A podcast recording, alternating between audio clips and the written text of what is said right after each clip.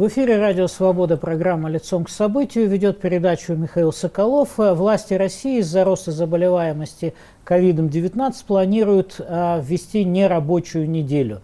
Четвертая волна. В день умирает более тысячи человек. И материал агентства Рейтер. В России на фоне резкого роста заболеваемости коронавирусом планируют объявить нерабочую неделю. Об этом заявила вице-премьер Татьяна Голикова на заседании Координационного совета по борьбе с ковид девятнадцать. Предлагается, первое, обратиться к президенту Российской Федерации и ввести на всей территории Российской Федерации с тридцатого октября две тысячи двадцать первого года по седьмое ноября две тысячи двадцать первого года включительно нерабочие дни.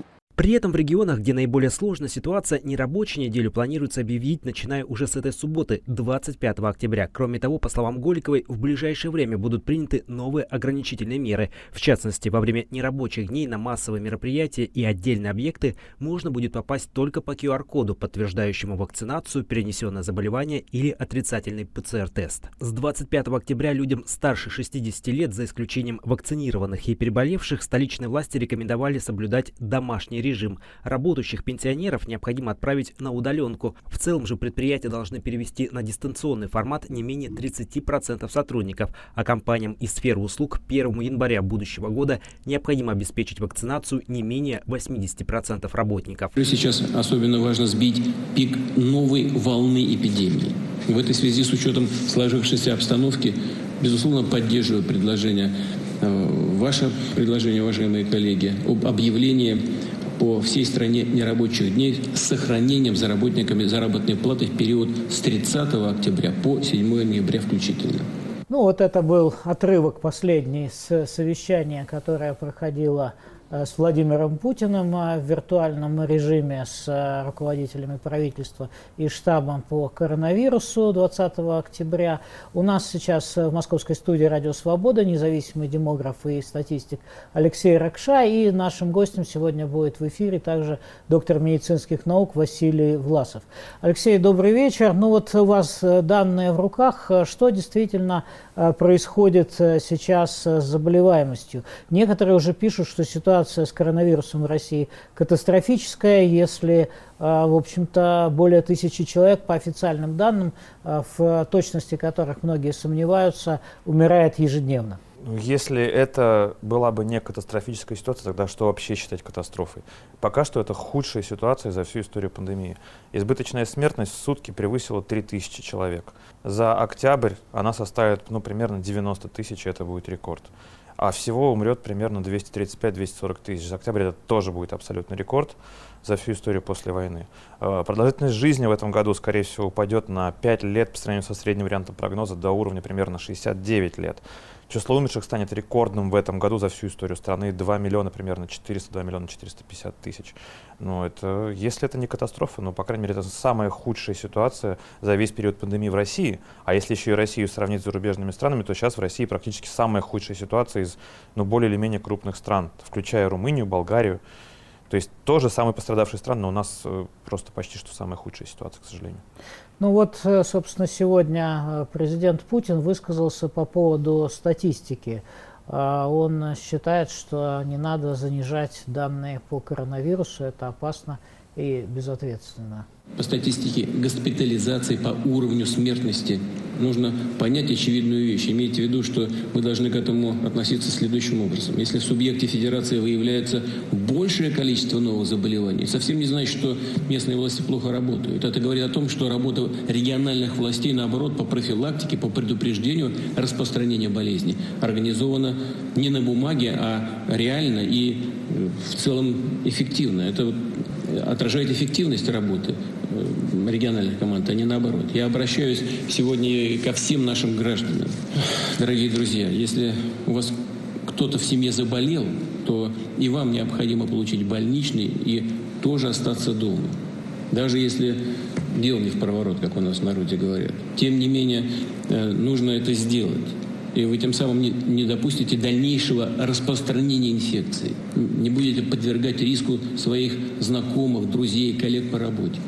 Я прошу Минздрав постоянно отслеживать, как идет выдача таких больничных в регионах. А власти субъекта федерации прошу контролировать самоизоляцию таких граждан. Сделать это естественно, нужно деликатно, с уважением к людям. Ну вот Владимир Путин, собственно, во-первых, говорит в этом отрывке о статистике. Получается, Алексей, так, что прошло полтора года с начала пандемии.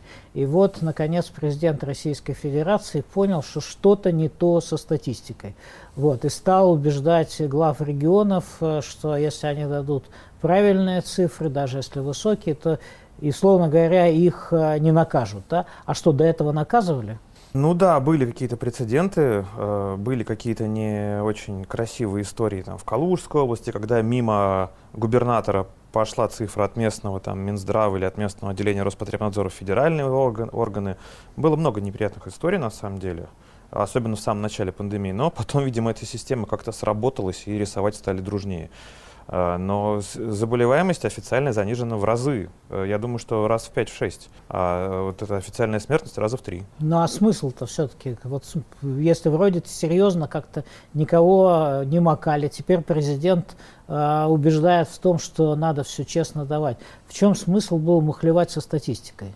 Но это же началось с самого начала. Это началось с весны прошлого года. Чтобы э, не пугать народ, не сеять панику, чтобы гладко прошли все мероприятия по обнулению, по принятию новой конституции и прочее, прочее, прочее. Видимо, так. Я других э, примеров не вижу, потому что это было очень важно с государственной точки зрения. И а ковид очень сильно этому мешал. Ну вот его решили, скажем так, победить хотя бы на бумаге, видимо. Ну вот его побеждали несколько раз на бумаге, объявляли практически о победе над ковидом. Вот теперь у нас э, такие данные, которые даже официальные, в общем, э, пугающие. Ну а что можно сейчас вот в этой ситуации делать? Вот, скажем, мы видим некие цифры по поводу вакцинации. Вы, кстати, им доверяете? Вот порядка тридцать процентов вакцинировано полностью. Можно ли этой статистике доверять? Я бы, может быть, их уменьшил бы процентов на десять-пятнадцать, а то и двадцать. Но, поверьте, здесь разница, конечно же, не такая катастрофическая, как по статистике смертности и заболеваемости. А почему бы вы уменьшили? Потому что у нас есть огромное количество сообщений про поддельные сертификаты, у нас есть огромное количество сообщений про то, что люди под нажимом административным, для того, чтобы все равно не прививаться, идут на какие-то ухищрения, у нас есть черный рынок, и у нас есть очень неприятный кейс Белгородской области. А что это за кейс? А потому что Белгородская область на одном из первых мест по вакцинации в стране официальном, но и также на одном из первых мест по заболеваемости сейчас. И ситуация там чуть ли не самая худшая в стране, там позади там Воронежской области, может быть, Липецкой и, и еще там Ульяновской. А уровень вакцинации тоже один из. И вот это вот э, несоответствие, оно, конечно, бросается в глаза. Как так? Как так получается? Дождемся данных Росстата по избыточной смертности за сентябрь, которые нам в ноябре дадут, и за октябрь, которые нам дадут в декабре. И тогда только эти данные нас рассудят. Но пока что прецедент вырисовывается очень нехороший. Либо вакцина не работает, хотя, и, ну, поверьте, по всем исследованиям Спутник — это хорошая рабочая вакцина. Я, кстати, вот на ревакцинацию на прошлой неделе уже пошел и всем советую. А, или, или огромное количество фейковых вакцинированных именно в Белгородской области. Видимо, там, может быть, работает такая административная машина по зарисовке и этой статистики. Это очень неприятно, конечно. Ну а вообще, если говорить о регионах России, откуда мы знаем, что происходит, скажем, в той же Чечне? Это вообще черная дыра, или мы можем понять, что там на самом деле? Они же там чуть ли не объявили тоже какие-то невероятные успехи и вакцинации, и лечения, и так далее. Мы можем понять, Яндекс знает все. У нас есть статистика специфических коронавирусных запросов маркеров. Лечение коронавируса, пульсоксиметр, сатурация, вызвать скорую, пропало обоняние. Какие-то из этих э, запросов маркеров становятся чуть более релевантными с ходом пандемии, какие-то менее релевантными, но я вот использую эти четыре, и они обычно не подводят. Сравнивать, конечно, регионы друг с другом нужно осторожно, особенно такие, как Чечня, с другими, допустим, русскими регионами, но в целом в Чечне ситуация сейчас далеко не самая худшая, я бы сказал, что она лучше средней. Точно как же и в Москве, и в Санкт-Петербурге ситуация лучше средней по стране пока что. А за счет чего лучше в средней по стране? За счет того, что какое-то время вводились все-таки относительно жесткие меры, особенно в Москве? Да нет, какие жесткие меры? За счет того, что в Чечне умерло рекордное количество людей, избыточная смертность в Чечне была самая большая в прошлом году. Плюс пятьдесят процентов. Там умерло в полтора раза людей больше, чем должно было умереть. А в Москве и в Питере, кстати, тоже эти регионы входят в первую там, пятерку, шестерку по избыточной смертности, по ее приросту. А во-вторых, главный пик третьей волны там был в июне. И уже в июле ситуация стала лучше. То есть, как правило, такие большие города, мегаполисы, они быстро, мощно вспыхивают, но и быстрее отгорают. И потом сидят, как правило, ниже вот этой э, общероссийской эпидемиологической кривой, за исключением альфа-штамма в Москве в апреле, в мае. Вот сейчас ситуация до сих пор в Москве лучше, чем среднероссийская, в Питере еще лучше, чем в Москве. В Питере лучше, чем да, в Москве? Да, сейчас да. Ну, они как раз вот опережающим как бы порядком еще до высказывания Путина о том, что будут нерабочие дни, объявили о том, что они их срочно введут. Это что значит? Там власть как бы хочет опередить события? Нет, ну там тоже рост, и он тоже, видимо, разгоняться сейчас будет. Пока что рост не очень быстрый, но сейчас трудно найти регион России, где нет роста. Это вот очень сильно полыхавшая Оренбургская область, Ненецкий округ, там, возможно, Удмуртия, там, и опять же там кто-то на Северном Кавказе, и все. На всю страну пять или шесть регионов, а в остальных идет рост. Быстрее, медленнее, выше уровень, ниже уровень. Ситуация очень плохая. И тут Питер, конечно, я считаю, в данном случае поступает правильно, что пытается заранее э, свой, жизнь, сберечь жизни там, своих горожан. Может быть, этим обстоятельством продиктованы так, так, такие меры, такая забота. Хотелось бы надеяться. Ну вот если говорить о том, что все-таки вы сказали, я сказал, катастрофическая ситуация. А кто виноват? Где были допущены ошибки в предыдущее время? Вот, скажем, за прошедшее время с так называемой третьей волны эпидемии. Что было сделано неправильно, на ваш взгляд? Не начала даваться правдивая статистика. Это первое. Это самое главное, потому что люди смотрят на официальную статистику, пытаются э, посчитать дважды два, у них получается то три, то шесть, то восемь. И они говорят, ну а как это? Вообще мы ничего не понимаем, мы запутались, и идите вы куда подальше с такой статистикой. Вот. Это первое. Второе, конечно, нужно было еще больше перепрофилировать больниц там, коек заранее, потому что вероятность такой волны не была исключена никогда. В-третьих, нужно было давать имидж, нужно было на публике, должностным лицам, принимающим решения, ходить в масках. Вот, допустим, у меня маска, но звукооператор сказал, что звук будет гораздо лучше без нее, поэтому только поэтому так. так но вот мы же. На дистанции сидим. Да, да, да.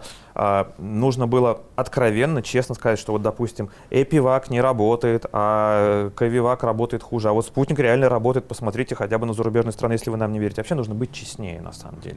Это уже решит ну, достаточно большое число проблем. Нужно прекратить вообще распространение этих фабрик троллей антивакцинаторских и анти- антиковидных. Вот, вернее, а, а, троллей, ботов, этих ботаферм, которые отрицают вообще само существование вируса, либо его опасность. Ведь я думаю, что при желании правоохранительные органы могут достаточно быстро понять, откуда это идет, кто за, за это платит и так далее. Это же какие-то вот реально какие-то централизованные какие-то вещи фактически. Это может быть даже какие-то квази-провластные какие-то группировки и так далее. Посмотрите на, на YouTube, на Instagram, на Twitter, какие там комментарии идут, как, какой, какой огромный шквал вот этих вот ан- антивакцинаторских, там, ковид-игнорских постов, каких-то коротких, бессмысленных, за которыми стоят боты, тролли. Это же катастрофа, на самом деле. Фактически Россия может считаться страной победивших ковид-диссидентов, к сожалению. Вот это все надо коренным образом менять и, на, прежде всего, начать с того, что говорить правду.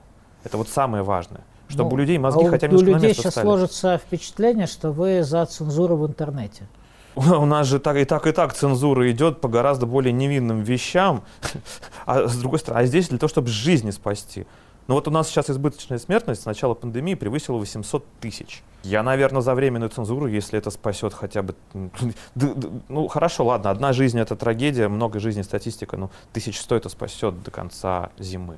Минимум. А вы вообще в телевизор, так сказать, заглядываете или нет? Вот что идет из официальных а, каналов? Идет ли мощная какая-то кампания пропаганды, там, ношение масок, а, скажем, вакцинации? Видим ли мы каких-то, я не знаю, вот, популярных персонажей, которые а, призывают немедленно идти и делать прививки? Я телевизор не смотрю уже много десятилетий, и про это ничего не знаю, но, судя по всему, такого вроде нет. Потому что то, что я знаю о телевизоре, я вот такого, честно говоря, не замечаю, чтобы вот действительно отложили какие-то сиюминутные дела, программы и начали людей просвещать. Поэтому мне кажется, что это вот одна из самых серьезных проблем, то, что это государственная пропаганда, которая достаточно эффективна, ну, я не знаю, в том, чтобы натравливать одни народы на другие или там пропагандировать какую-то провластную силу, вот, а других опускать. Здесь она абсолютно не срабатывает. Кстати, господин Толстой, известный тоже пропагандист, он сказал, что кампания пропаганды вакцинации, значит, она провалилась. Она была? Ну, какие-то, в общем, призывы были. Даже вот Путин опять говорит, давайте вакцинируйтесь, идите там. Вот я тоже привился, у меня там температура поднималась. Сегодня он сказал, ну, надо два дня, вот, наверное, полежать людям, давать два дня после вакцинации. Вы, вы знаете, мы э, от одних э, лиц, в том числе первых, слышим одно, а от достаточно тоже высокопоставленных очень часто слышим совсем, совсем другое. И где правда, где ложь, народ уже полностью запутался. И все это легло, к сожалению, на очень благодатную антивакцинаторскую постсоциалистическую, постсоветскую почву. Ведь следом за Россией по заболеваемости идут такие постсоветские страны, как Румыния, Болгария, э, там где-то недалеко и Сербия, и, и Литва и так далее. Вы знаете, это вот еще и на очень благодатную почву все ложится. У людей мозги запудрены. Вот эта вот антинаучная совершенно пропаганда, которая уже много лет у нас идет, опять же, по, по, по телеэкранам, она тоже сюда внесла огромную лепту, к сожалению. Это комплекс такой проблем. Вы знаете, в, в катастрофе не бывает виноват только один фактор. Это всегда стечение вот таких вот обстоятельств. Но здесь из них как минимум ну, половина она рукотворная, к сожалению. Ну вот Путин сегодня, когда он выступал, он как-то сказал, что действительно уровень вакцинации граждан остается невысоким, что во многом предопределяет быстроту распространения инфекции. Ну, наверное, правильно. Но дальше он вот пошел в, низко в сторону. У нас не должно быть такого, что в некоторых европейских странах мы наблюдаем с большим сожалением и тревогой, когда люди не могут попасть в больницу по несколько часов и суток иногда. Их даже содержат на аппаратах ИВЛ в каретах скорой помощи. Некоторые не добираются до больниц, мест не хватает. Прошу вас сделать все, чтобы ничего подобного в нашей стране не происходило. Ну вот мне кажется, что в какой-то момент он просто описал ситуацию во многих российских регионах, но переключил ее на европейские страны. Вот поскольку вы занимаетесь этой темой, вот есть в европейских странах, как он говорил, в соседних, да, такая же ситуация, когда люди не могут попасть на КТ, когда стоят очереди скорых помощи. Вот мы видим какую-то похожую картину. То есть сказал э, господин Путин правду, или он немножечко так стрелочки перевел, подобрал. Я не слежу за какими-то новостями и вот этим вот потоком сообщений, но я слежу за статистикой. И, наверное, единственной, ну, не, не микроскопической страной Европы, которая сейчас по избыточной смертности с Россией может сравниться, только Румыния. А накопленным итогом э, только Македония и Албания. Да, ну и где-то там рядом Косово и Босния, и все. Вот, и, вот это, это из всей, всей Европы. Конечно, если мы дальше начнем расширяться, там есть еще и Турция, и Иран, а уж, уж в Латинской Америке там есть и, и Боливия, Перу, Эквадор, Мексика, Бразилия, да, но если мы берем Европу, то Россия одна из худших стран, к сожалению. И в моменте, а, и на накопленным итогом. С Украиной можно сравнить? В Украине сейчас тоже начинается очень тяжелая ситуация, но пока что лучше, а накопленным итогом в разы лучше, чем в России. Пока что.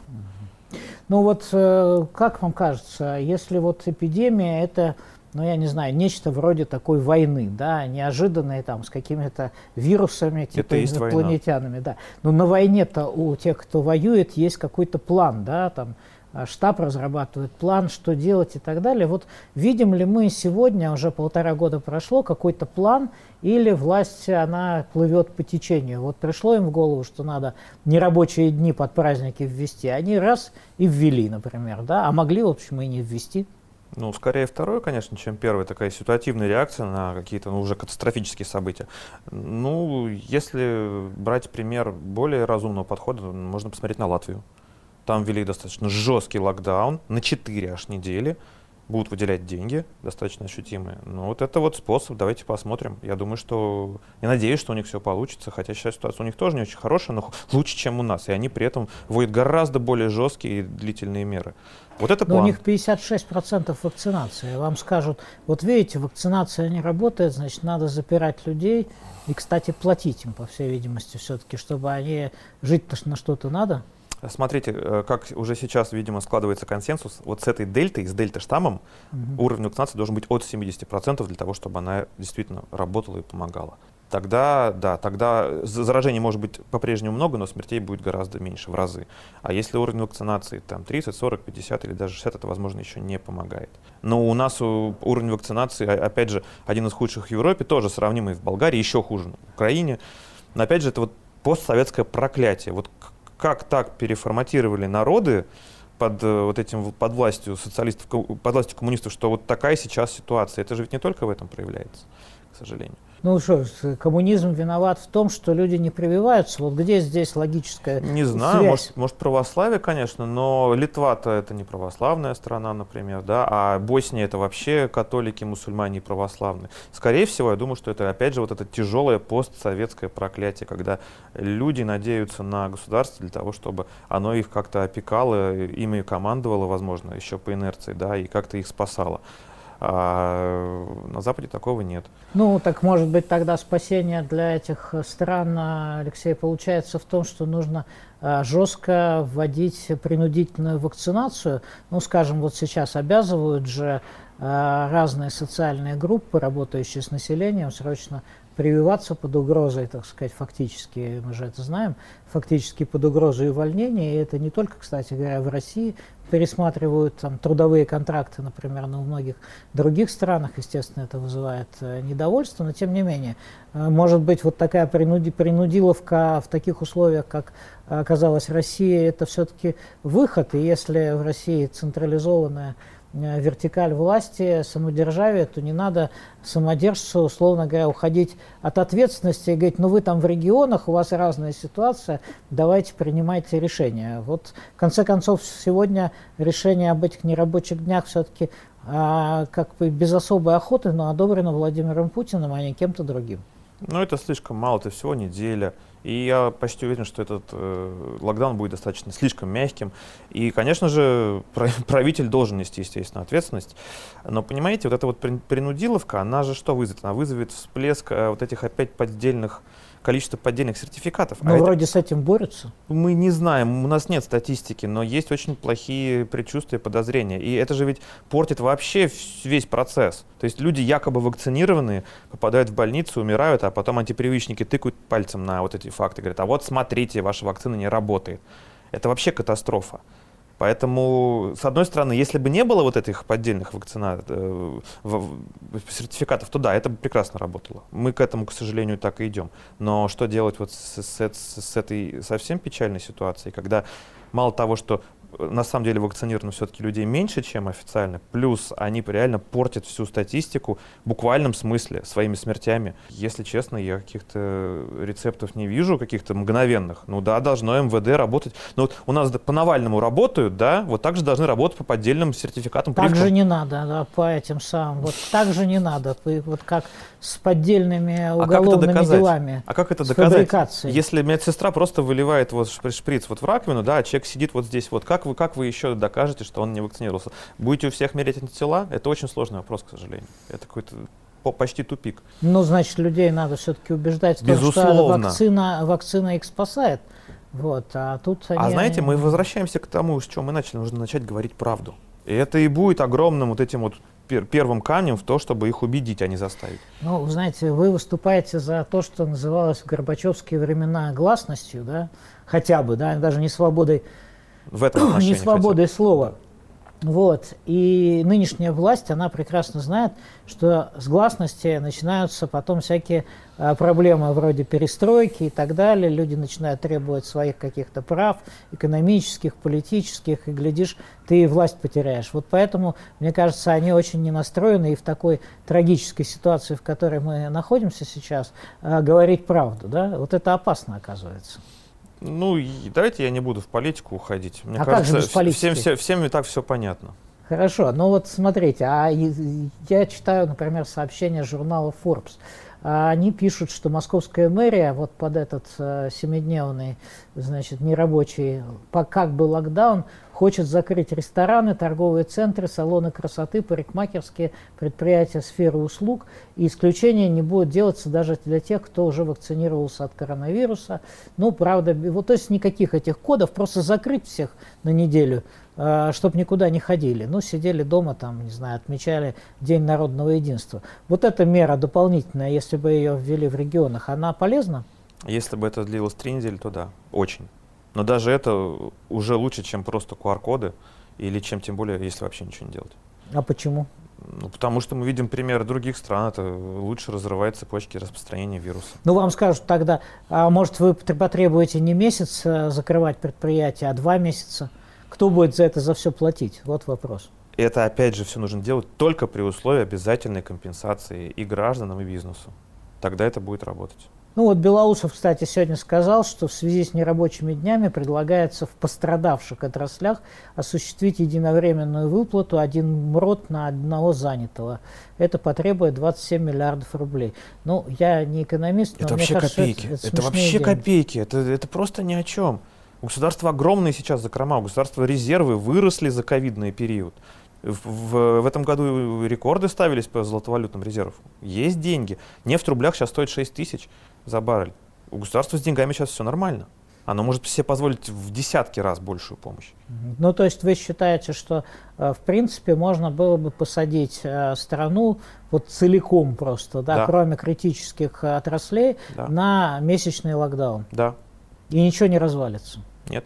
Ну хорошо, я думаю, что здесь мы в разговоре со статистиком Алексеем Ракша сделаем небольшую паузу. И мне кажется, что хорошо бы нам послушать еще и представителя российской медицины.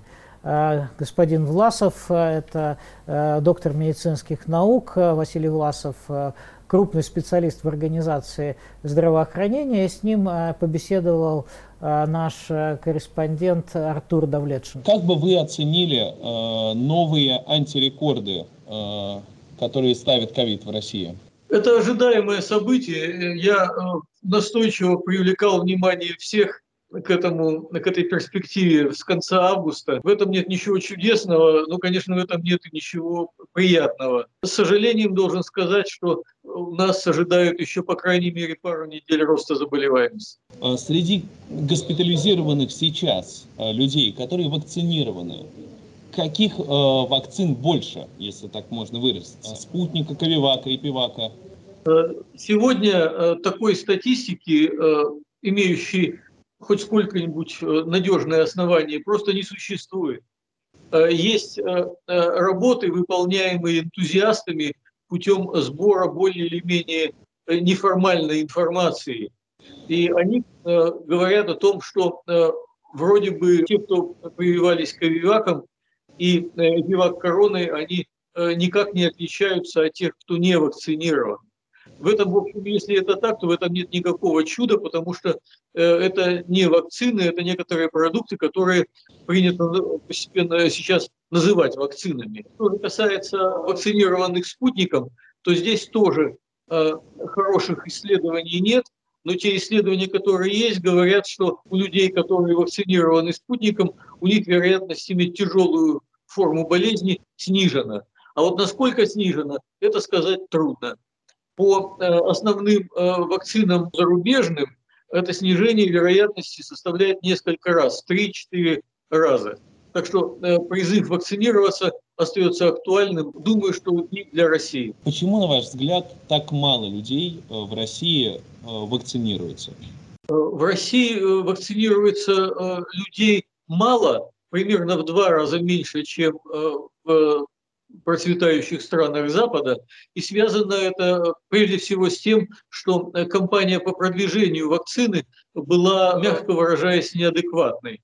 Несмотря на объявление вакцинации уже осенью двадцатого года, вакцина фактически стала доступной только в начале двадцать первого года. При этом вакцина в первую очередь не применялась у пожилых людей, кому она более всего нужна. Ну и в результате у нас как раз пожилые люди очень мало вакцинированы. принуждение к вакцинации касалось, опять же, людей только молодого и среднего возраста.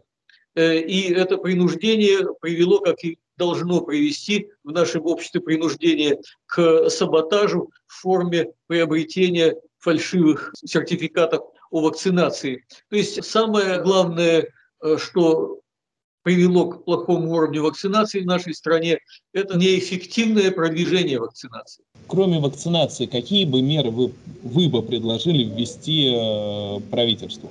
Дело в том, что вакцинацию правительство уже ввело формально, но, э, к сожалению, э, кампания по продвижению вакцинации была крайне неэффективной, и для этого есть много причин, которые неоднократно уже освещались. Что же касается реальных мер по снижению заболеваемости, а напомню, что вакцинация количество заболевших почти не уменьшает. В первую очередь необходимо разъединение людей, чтобы люди друг друга не заражали. И именно этого почему-то не делается. У нас до сих пор действуют июльские э, требования Роспотребнадзора, которые не вводят существенных ограничений на количество людей, которые могут находиться в помещении. Это самое главное сейчас. И поскольку у нас сейчас холодная погода, то пребывание множества людей в закрытом помещении является основой для передачи инфекции. Логично было бы определить, допустим, максимум пребывания в одном помещении в пятьдесят человек. И тогда это можно было бы легко контролировать. Это была бы понятная и эффективная мера. Правительство сегодня, скорее всего, анонсирует введение нерабочей недели с тридцатого октября по седьмое ноября. На ваш взгляд, если бы правительство не пошло бы на пути полумер, полный локдаун, там, допустим, на две недели, на месяц, был бы более эффективен? Смотря для чего. Если говорить о распространении инфекции, то введение так называемого локдауна, то есть прекращение социальной жизни, это эффективная мера.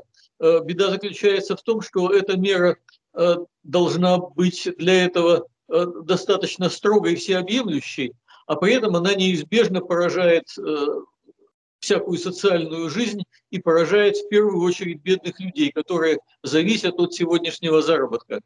Именно поэтому в тех странах, на которые мы хотели бы, чтобы была похожа наша несчастная Родина, такая мера применяется в последнее время крайне редко. Это был Василий Власов, доктор медицинских наук, крупный специалист в организации здравоохранения, кстати, эпидемиолог. Алексей Ракша у нас в студии. Алексей, ну вы бы дополнили чем-то Василия Власова, вот, послушав его интервью? Я, кстати, знаете, что вспомнил? Что чем жестче локдаун, тем потом через девять месяцев сильнее рождаемость падает, кстати. И вот в России одна из немногих стран, где она даже немножечко сейчас выше, чем год назад и полтора года назад, как ни странно. А, так вообще, да, он, он же сказал почти то же самое, что и я. Ну, вы знаете, есть еще один сюжет, который тоже, в общем, стоило бы обсудить. Вот я посмотрел на проектировки бюджета на следующий год, и там есть много всякого. Следующий, кстати, на три года еще в целом, да, год плюс два.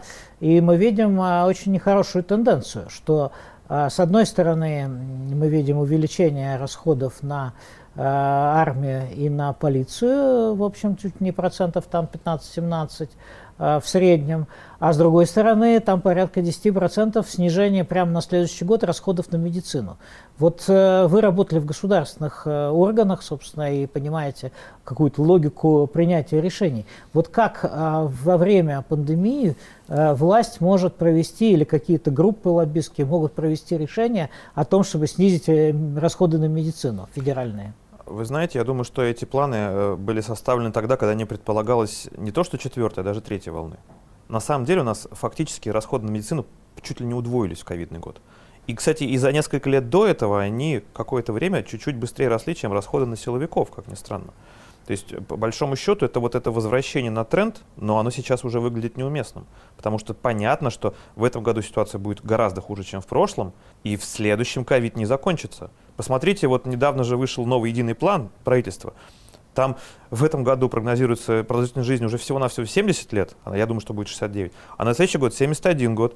А до ковида в две тысячи девятнадцатом году было семьдесят три, и выход на вот эти вот превышения семидесяти трёх ожидается только в две тысячи двадцать четвёртом году. То есть ковид с нами еще несколько лет, даже правительство уже это признает.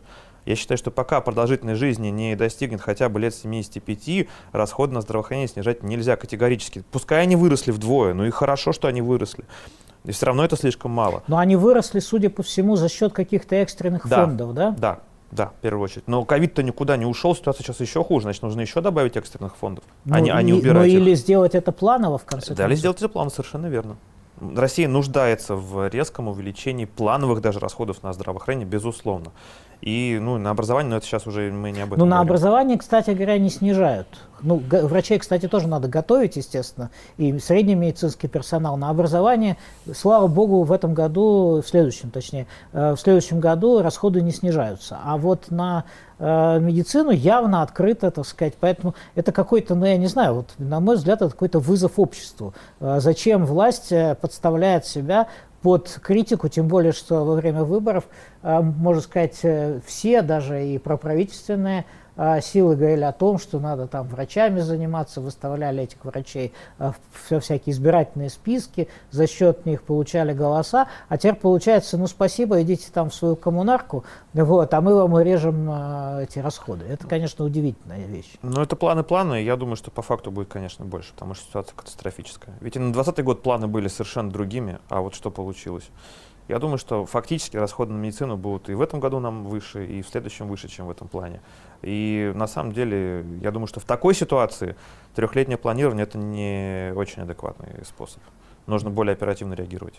Ну, скажите, а вот на ваш взгляд, скажем, практика, которую решила применить московская власть, Собянин, когда они сказали, что ну, мы не будем какие-то там эти вот наборы раздавать непонятные, значит, тем пенсионерам, которые привились, а вот теперь будем платить по десять тысяч рублей а, тем пенсионерам, кстати, почему-то старше шестидесяти пяти лет, хотя есть и другие пенсионеры, вот, будем платить за вакцинацию. А насколько это возможный вариант был бы, скажем так, запустить это по всей стране? А, действительно доплачивать старшему поколению, которое очень плохо идет вакцинироваться, вот за то, что они сделали себе прививку наконец, и, может, спасли себя от смерти. Если они не понимают, а, так сказать, напрямую, так сказать, когда их убеждают в том, что это опасно, вот, ну, привлечь их, так сказать, длинным или не очень длинным, но все-таки рублем. Во-первых, это возможно, на это деньги есть. Ну, это немножко, конечно, вызовет рост инфляции, но это, поверьте, далеко не самое главное. Отчасти, конечно, тоже вызовет, возможно, рост подделок, но не такой, как когда людей заставляют. Поэтому, да, это была бы хорошая мера в целом по стране. Ну, они, может, тогда налоги бы подняли или нет? Вот логика, логика российской власти такая: ну хорошо, мы сделаем что-нибудь хорошее, а потом сделаем вам какую-нибудь гадость. Не получится так? Откуда я знаю? Я не политик, не экономист, не политолог. Надеюсь, что такого не будет. Хорошо, давайте мы посмотрим, что люди думают о происходящем. Вот они сегодня, так сказать, ждали сообщения, будет ли объявляться нерабочая эта неделя, нерабочих дней, и что они по этому поводу сказали на улицах Москвы. Нужно ли в России объявлять нерабочие дни из-за ковида? Вы знаете, поскольку это сопряжено все-таки с выходными днями, и с детскими каникулами, и с, со сложной ситуацией в пандемии, мне кажется, что можно было бы.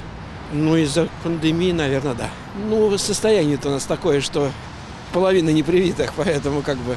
Я боюсь просто, что мои сограждане могут уехать куда-нибудь отдыхать, что усугубит ситуацию. Мне кажется, можно. Ну, посмотрите, слишком много народа, наверное, на улице. Ну, мне кажется, просто нужно усилить меры безопасности, и все это не требует того, чтобы люди не работали, потому что у многих нет оплачиваемых отпусков, и это очень скажется на зарплатах и денежных средствах в семьях. Если они будут действительно оплачиваться со стороны государства и правительства, то, конечно, необходимо. Но, исходя из опыта предыдущего года, когда все убытки легли на плечи обычных граждан и малого предпринимательства, то, скорее всего, нет. Если вводить, то для всех. Для всех мы ввести не сможем, а посадить и отслеживать также граждан, у которых нет прививок, и а, соответственно, еще вводить какие-то дополнительные ограничения, я полагаю, что не стоит. Ну, это был опрос на улицах Москвы сегодня, и я бы еще обратил внимание на тот опрос, который мы провели в Твиттере, тоже спросили, нужно ли в России объявлять нерабочие дни или, так сказать, нет. Вот. И тезис о том, что да, если покроют убытки, поддерживает тридцать пять процентов, тридцать один процент считает, что карантин не поможет. двадцать семь процентов считают, что нужен полный локдаун, ну и семь процентов, что лучше платить за прививки вместо этого. Но все-таки вот такое вот большинство за то, чтобы какие-то ограничительные меры сейчас ввести, у нас, по крайней мере, в Твиттере получилось, а вот на улице оно не то чтобы не просматривается, но где-то пятьдесят на пятьдесят мы видим. Что вы скажете о мнениях россиян, ну, москвичей, которые здесь вот у нас выступали? В конце концов, их смогли убедить хотя бы в столице о том, что ну, нужно сейчас как-то проявить большую осторожность и вот ввести эти ограничения? Слушайте, я в приятном шоке. Да, я от, от наших сограждан, от наших соотечественников такого даже не ожидал. Ну, наконец-то до людей доходит. Это замечательно. Это уже четверть победы. Это очень хорошо. Может, они Андрея Макаревича послушали, который сегодня высказался как-то очень грубо, но убедительно. Из-за упертых баранов, не желающих вакцинироваться, тысяча музыкантов переносят, отменяют концерты, из-за них мы вынуждены работать в полупустых залах, пребываем в опасности заражения от них же, и вот-вот получим новый локдаун. Вот Макаревич решил разговаривать уже таким суровым языком. Ну а если бы власть таким языком бы разговаривала, что, был бы эффект? Или лучше, когда лидеры общественного мнения ругают народ за непонятливость? Был бы эффект, был бы эффект. Но, к сожалению, вот все вот это вот, как по-английски too little, too late. Слишком поздно, слишком мало. Давно пора, но уже прошло восемьсот тысяч избыточных смертей. Уже давным-давно пора. Нужно было гораздо раньше, год назад. Ну, хоть так. Алексей, я, знаете, пропустил еще один важный, на мой взгляд, вопрос, который поднимают э, многие коллеги, выступающие сейчас, все-таки о свободном, условно, доп- допуске на российский рынок э, иностранных вакцин, там, Pfizer, Johnson энд Johnson и так далее. Э, вот, э, ну, говорят, что, во-первых, деньги у России на это есть, и вы говорите, что они есть, да? А во-вторых, э, какой-то эффект позитивный был бы от того, чтобы кроме спутника, который, вот как нам Василий Власов сказал, что он хорошо работает, а остальное как бы под вопросом, да, кроме спутника появились бы и другие, ну пусть за деньги, например. Да, эффект бы был. Он был бы не радикальным, не колоссальным, но он бы был ощутимым, мы бы его увидели. И, конечно же, это, безусловно, нужно делать, безо всяких условий. Кстати, это совершенно не, не, не большие деньги по мер, меркам государства. Это можно сделать вот быстро и а, поменять правила какие-то. Почему нет? Хорошо, ну у нас э, как бы все вроде о смертности, но хотелось бы немножко и о чем-нибудь хорошем, о рождаемости. Вот появилась новая инициатива, э, предполагается выделение одного миллиона рублей семьям дальневосточников при рождении третьего и последующих э, детей. Ну, я не очень понимаю, как, сколько регионов там войдет э, в эту программу и сколько человек смогут воспользоваться этой льготой. Вы что-нибудь по этому поводу можете сказать? Вот э, что это за такая инициатива, э, как бы ну, такого вот регионально-сепаратистского плана получается? Что если ты живешь на Дальнем Востоке, то тебе федеральная власть э, будет давать э, больше денег. Просто так. Мы над этим работали. Если вы следили за моими выступлениями, видео на Ютубе, я меру миллион на третьего ребенка пропагандировал уже, наверное, лет пять как. Сейчас я уже считаю, что нужно полтора давать, потому что цены на недвижимость выросли. Но, опять же... Так вы будете два давать, а потом окажется, что все равно не хватает, нужно будет три давать. Да нет, ну, конечно, это может еще немножко... Это раз... как с льготной ипотекой. Извините. Разогнать цены, да, но... Семьи с детьми должны быть в преимуществе, действительно. Ну, к сожалению, для остальных, и, к счастью, для них, и для рождаемости, так, так должно быть. И хорошо, что хотя бы на Дальнем Востоке какой-то пилотный проект начинается. Я, конечно же, предлагал по всей России это сделать, но давайте посмотрим. Я уверен, что будет хороший результат на Дальнем Востоке. И когда это будет видно, тогда ведут по всей стране. А когда это будет видно? Вот, скажем, начнут давать э, со следующего года, а когда будет реальный эффект? Два, три, четыре года? Если громогласно объявят завтра, эффект мы видим через девять-десять месяцев. Как это произошло с мат-капиталом, как это произошло с мерой четыреста пятьдесят тысяч на ипотеку, как это произошло с тридцатипроцентной добавкой к мат-капиталу на Дальнем Востоке и так далее и тому подобное. Это будет работать и это будет видно. Я думаю, что прирост будет ну, примерно процентов десять рождаемости на Дальнем Востоке спустя года полтора. Ну а что, вот мат-капитал действительно повысил рождаемость в России? Да, он примерно два с половиной — три миллиона детей, которых бы без него не родилось никогда. И причем это такой камушек, который вот толкнули, он с горы покатился и дальше вовлек такую уже массу, такой небольшой. Ну, опять же, обвал вверх. Сперва стали рожать чаще вторых, потом стали друг на друга смотреть, начался феномен социального заражения, стали чаще появляться и третьи дети, и четвертые, потом региональные маткапиталы появились, конечно, не очень большие в основном, но тоже это сработало. Потом вот это, опять же, четыреста пятьдесят тысяч на ипотеку. Это работает, и это работает не только в России, но я считаю, что Россия может гордиться этой мерой, и она сработала у нас очень эффективно. Сейчас на нас смотрит Китай, в Эстонии меры и принимаются, в Венгрии, в Польше. Парантализм — это на самом деле будущее, потому что, к сожалению, без таких вот костылей рождаемость в разных странах уже не поднимается не то, что даже до простого воспроизводства, там, два с небольшим ребенка на женщину, но даже и планка в полтора, в один и семь уже с трудом покоряется. Ну и, конечно же, помимо этого нужна и более щедрая семейная социальная политика, когда у вас доступны детские сады, разных форм собственности, когда у вас есть какой-то сертифицированный институт государственных нянь, когда у вас инфраструктура вся детская, когда у вас child-friendly общество и так далее. Ну и нужно, конечно, неравенство снижать в обществе. Тогда это будет и работать на рождаемость первых и вторых детей. Да, все это нужно делать, и хотя бы вот так. Ну, есть такое мнение, которое довольно спорное, но тем не менее оно звучит, что эти меры, они поощряют некоторые маргинальные группы и, скажем так, некоторые национальности, которые и так без всякого бы национального материального вот этого материнского капитала и так бы показывали высокую рождаемость. То есть это в некотором смысле такой бонус именно им. Статистика полностью опровергает вот эти ложные тезисы. Во-первых, мы видим, что самый большой прирост рождаемости у замужних женщин в семьях, по вторым, там, по третьим детям в возрасте двадцать пять, двадцать девять, тридцать, тридцать четыре года. А в городе он точно не меньше, чем на селе. На Кавказе он был сперва резкий, а потом сдулся. В итоге накопленный прирост в русских регионах намного выше, и в тех, он выше в тех регионах, где была самая низкая рождаемость и так далее. Он самый высокий — это в тех регионах России, которые не Кавказ, там и не какая-нибудь там Тыва, а что-то среднее, и не Москва и не Питер, потому что масштаб цен в Москве и в Питере на недвижимость совершенно другой. Но мера прекрасна, она сработала, она продолжает работать. Если бы не она, сейчас было бы гораздо хуже с демографией. Ну, а льготная ипотека, которую тоже начали давать во время ковида, теперь вот как-то взяли и резко э, скрутили этот э, кран денег. На ваш взгляд, и власть должна была бы продолжать, несмотря на то, что это стимулировало инфляцию и рост цен в секторе недвижимости, и, кстати, в крупных городах тоже? Так у нас было разные, у нас были разные программы. Вот эта льготная ипотека, про которую вы говорите, она же была для всех, не только для семей с детьми. Да, и она выросла, раздува... вызвала раздувание цен на недвижимость, и все правильно сделали, что ее свернули. А, между прочим, семейная ипотека осталась, сохранилась. И по ней лимиты бы выше, и в Москве по ней можно гораздо более... Ну что можно по ней в Москве купить? А там, по-моему, в Москве лимит двенадцать миллионов, поправьте меня, если я не прав. Ну что-то около десяти, по-моему, но я могу ошибиться. Ну да, и плюс первоначальный взнос, и вот, пожалуйста, вам. Ну, двенадцать миллионов в Москве, это, это нормальная квартира, там не в самом центре, вполне себе достойная, даже сейчас еще.